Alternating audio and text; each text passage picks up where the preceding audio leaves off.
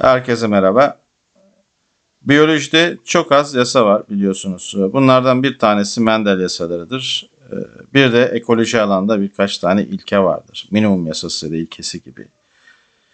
Şimdi bu videomun amacı Mendel'i size tanıtmak. Yani bu Mendel genetiği denen şeyin özünde nelere dayandığını, nasıl ortaya çıktığı hakkında bilgi vereceğim.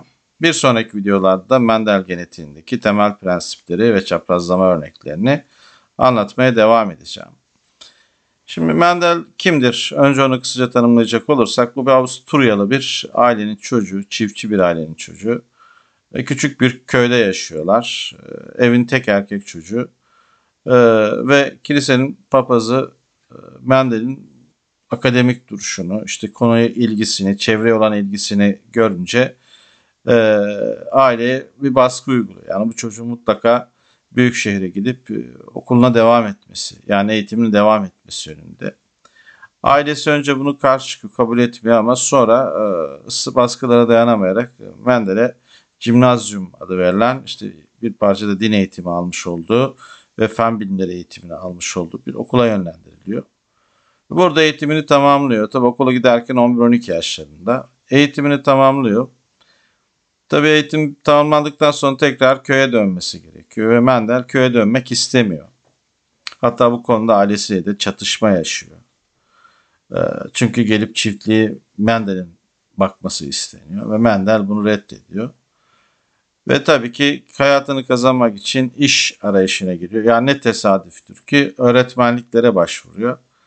Ee, Mendel öğretmenlikleri kabul etmiyor onu size ifade edeyim. Ve başvurduğu yerlerden red yanıtı alıyor. Ee, durum böyle olunca e, hayatını sürdürmesi gerekiyor ve o yaşadığı bölgedeki kilise tarafından papazlık öneriliyor Mendel'e. Diyor işte bizim kilisemizde papaz ol. Gerçekten işini doğru yapıyor ve baş papaza kadar yükseliyor kilisede.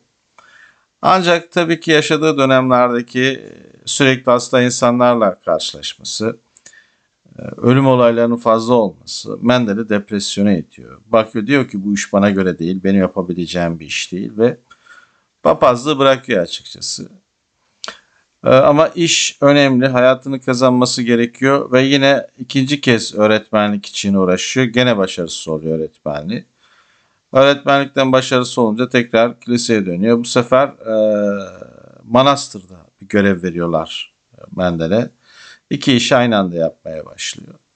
Bunları niye anlatıyorum size? Şimdi bazı Türkiye'deki kaynaklara baktığımız zaman ülkemizdeki çoğu işte Mendel papaz, işte bitkilerdeki genetik çaprazlamaları bulmuş. Genetiğin babası Mendel yasaları yazmış gibi tanımlıyorlar ya.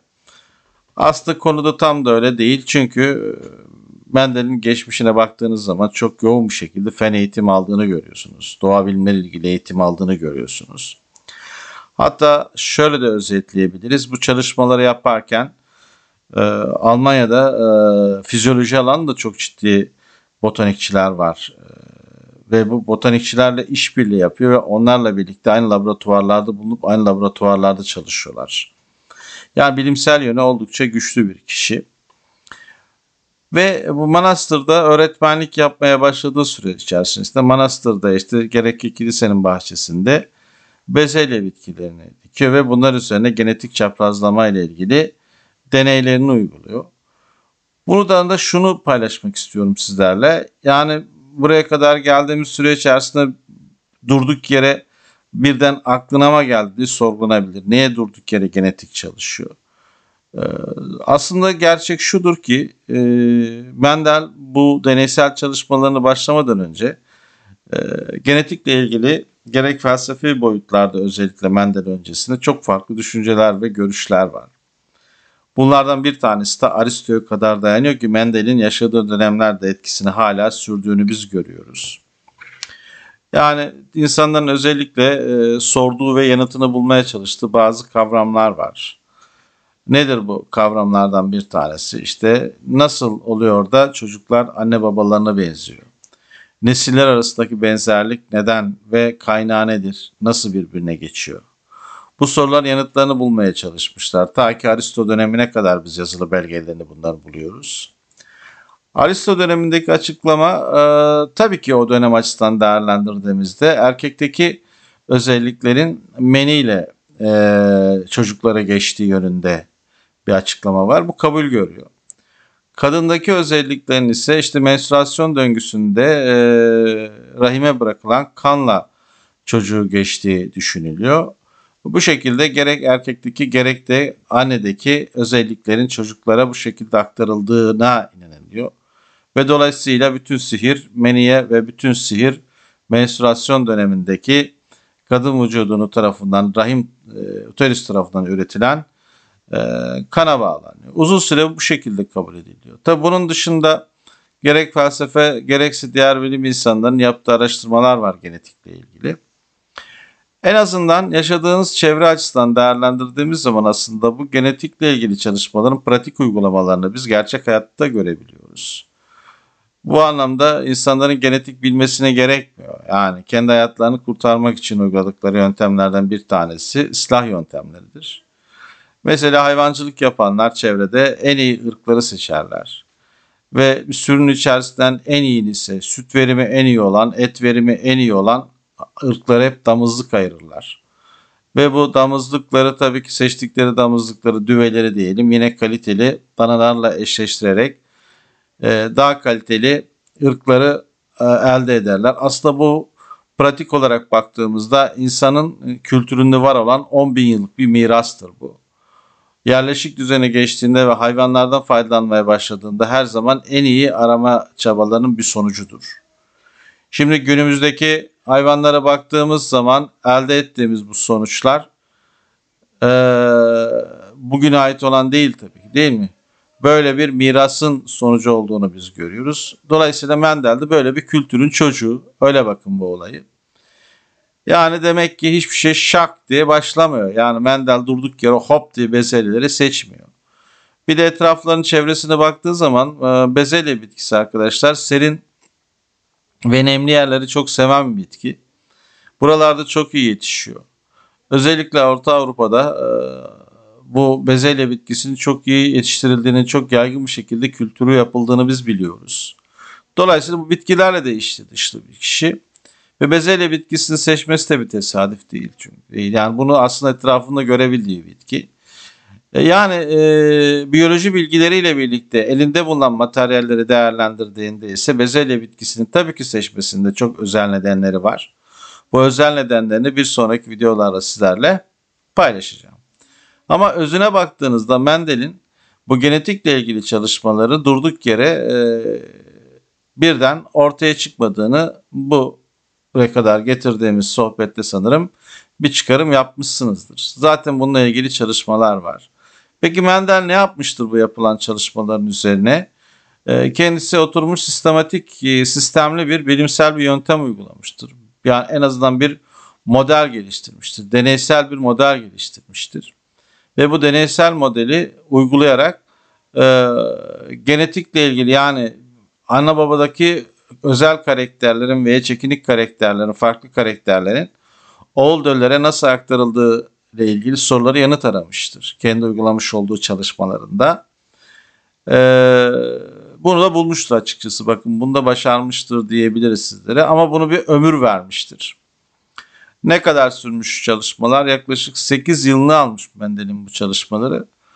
Ve e, elinden de yaklaşık 10 binden fazla e, soy geçmiş. Yani 10 binden fazla bezelye neslini ekmiş ve e, onlarla ilgili ölçümlerini yapmış. Bakın kolay bir iş değil tabii. Yapraklarını ölçmüş, bitkinin boyunu ölçmüş, renklerini not almış, tohumlarını incelemiş tek tek. Yani baya bir ayrıntılı bir çalışma yapmıştır. Tabii ki biz bu Mendel'in bu buluşunu, keşfini e, bu kadar emek harcanmış ve tabii ki canlıların algılanması özellikle e, anne babada bulunan özelliklerin oğul nasıl aktarıldığı ile ilgili soruların yanıtlanmasında Mendel'in bu keşifleri çok ciddi ve çok faydalı e, bilgiler sağlamıştır bize. O yüzden Mendel'in mesela bu e, genetikle ilgili keşfi e, dünyamızda biyolojiyle ilgili yapılan ilk 10 keşif içerisinde yer alır. Bu çok önemlidir. Elde edilen sonuçlar. Yine Mendel bu koşullarda bezelye bitkisini seçiyor, genetik çalışmaya başlıyor ama başka eksiklikler var. Nedir o eksiklikler? Ee, bir kere mayoz bölünme bilinmiyor. Gen kavramı bilinmiyor. Kromozom kavramı bilinmiyor.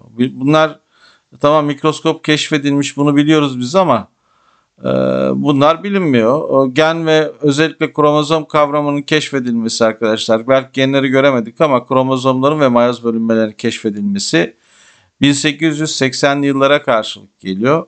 Mendel e, bu çalışmalarını tamamlayıp yayın hale getirdiği tarih ise 1860'lı 65'li yıllardır. Mayoz ve mitoz bölümü bunlardan sonra keşfedilmiştir ve dolayısıyla Mendel çalışmalarını yaparken de henüz de mayoz ve mitoz bölümünün ne olduğu konusunda bir bilgi sahibi değil. Ve dolayısıyla gen kavramını da kullanmıyor zaten. Zıt özellikler diyor mesela. Alelgen demiyor bu açıdan değerlendirdiğimizde. Zıt özellikler diyor. Zıt özelliklerden kastettiği mesela bezelye bitkisinin birinde beyaz çiçek diğerinde ise mor veya kırmızı çiçeğin bulunması. Düzgün tohumluluk, buruşuk tohumluluk, uzun boy, kısa boy, yeşil renk, sarı renk şeklinde zıt özellikler olarak bunları ifade ediyor. Şimdi e, bu açıdan değerlendirdiğimiz zaman biz bakın genetik biliminin gelişimi açısından eğer Mendel çalışmalarına erecek ol, olursak Mendel çalışmaları e, genetik biliminin doğuşunu eşlik karşılık geliyor. O yüzden biz Mendel'e hakikaten de e, hak ettiği ünvanı veriyoruz. Yani. Birinci ünvan neydi? Biyoloji dünyasındaki ilk 10 keşif arasında yaptığı çalışmalar. İkinci ünvan ise genetiğin babası. Fakat tabii ki e, biz bunu bu, bu şekilde anıyoruz ama kendi döneminde e, o kadar çok şanslı değildi Mendel. Biliyorsunuz Mendel'den önce Darwin var. Aynı yıllarda arkadaşlar bunlar. Darwin de 1850'li yıllarda e, evrim teorisini e, duyuruyor. Bunu yayın haline getiriyor. E, tabii hemen onun peşine bakıyorsunuz. Mendel de e, yine genetik kavramını açıklıyor. E, ancak e, tabii ilk başta baktığımızda bunları ortaya koymak ve savunmak o günkü koşullara baktığımızda çok da kolay bir şey değil. Bunu öncelikli olarak burada vurgusunu yapalım. E, nitekim e, Mendel'in yaptığı çalışmalar 1865 yıllarını yayınladıktan sonra kimse tarafından anlaşılmıyor. E, saçma bulunuyor öyle söyleyeyim size. Nedir bu deniyor farklı şekilde işte herkes Aristo'nun yapmış olduğu bir açıklama var. Onun peşinden gidiyor. Ve Mendel öldükten sonra e, kilisedeki odasında bulunan bu genetikle ilgili 11 yıllık emek, 8 yıllık emek, 10 bin bitkiye ait olan emeğin büyük bir bölümü kilisenin bahçesinde orada bulunan rahipler tarafından yakılıyor. Bu da rutin bir şey aslında geçmişteki tarihe baktığınız zaman. E biz bugünkü genetik Mendel'le ilgili e, bilgileri nereden ediniyoruz? Yine manastırdaki odasında kalanları yakamıyorlar. Oradakiler korunuyor. Manastırdaki odalardaki bilgiler korunuyor ve o, o bilgileri biz günümüzde değerlendiriyoruz, günümüzde yorumluyoruz. 1915'li yıllara geldiğimizde arkadaşlar başka bir şey oluyor. Özellikle Morgan e, sirke sidiklerini kullanarak, haploid sirke sidiklerini kullanarak genetikle ilgili çalışmalar yürütüyorlar. Ve e, o gün yine genetikçilerle bir araya gelerek e, 1865'li yıllarda yazılmış olan bu Mendel yasalarını 1915'li yıllarda e, tekrar değerlendirip günümüzdeki formatını sokuyorlar. Ve Mendel yasaları adı altında bütün dünyaya duyuruyorlar. Ve biz bugün baktığımızda Mendel yasalarını uyarlayabiliyor muyuz? Şimdi uyarlayabildiğimiz alanlar nedir? Tabii ki her yere uyarlayamazsınız. Mendel yasaları e, özellikle birbirinden bağımsız olan genler için geçerlidir. Bağlı genler için geçerli değildir. Başka e, eşdeğer genler var, epistesik genler var mesela. Kodominantlık için geçerli değildir. Örneğin kan grupları ile ilgili orada Mendel yasalarını uygulayamazsınız. Mendel yasalarında çünkü temel çıkış noktası tam baskınlıktır. Ya baskındır ya da çekiniktir yani. Ancak o durumda bunları uygulayabiliyorsunuz. Ama e, şimdi diğer taraftan baktığınız zaman yine sunum başında söylemiş olduğum gibi entelektüel bir şey sahip olduk burada. Biz genelde baktığımızda biyolojide yasa yok diyelim. Evet yok. Çünkü yasa öğretmek kolay değil. Ama biyolojinin tek yasası var. Onlar da Mendel yasalarıdır. Neden yasa haline dönüşmüş. En son olarak baktığımızda tabii ki 1915 senesinde bu Mendel yasalarını aynı zamanda matematiksel olarak da modellenmiş. Bu yüzden mesela bu yasaları biz bu Mendel ile ilgili çaprazlamaları öğretirken bugün konuşacağız. Göreceksiniz daha sonraki videolarda. Olasılık kavramını kullanacağız. Olasılıktan bağlı olarak hesaplamalar yapacağız ve bunları sonuçlandırmaya çalışacağız. Peki arkadaşlar umarım katkısı olur bu bakış açınıza. En azından Mendel'in kim olduğu konusunda bir yeniden bir değerlendirme sürecini yaşarız. Hepinize e, saygıyla selamlıyorum. Hoşçakalın.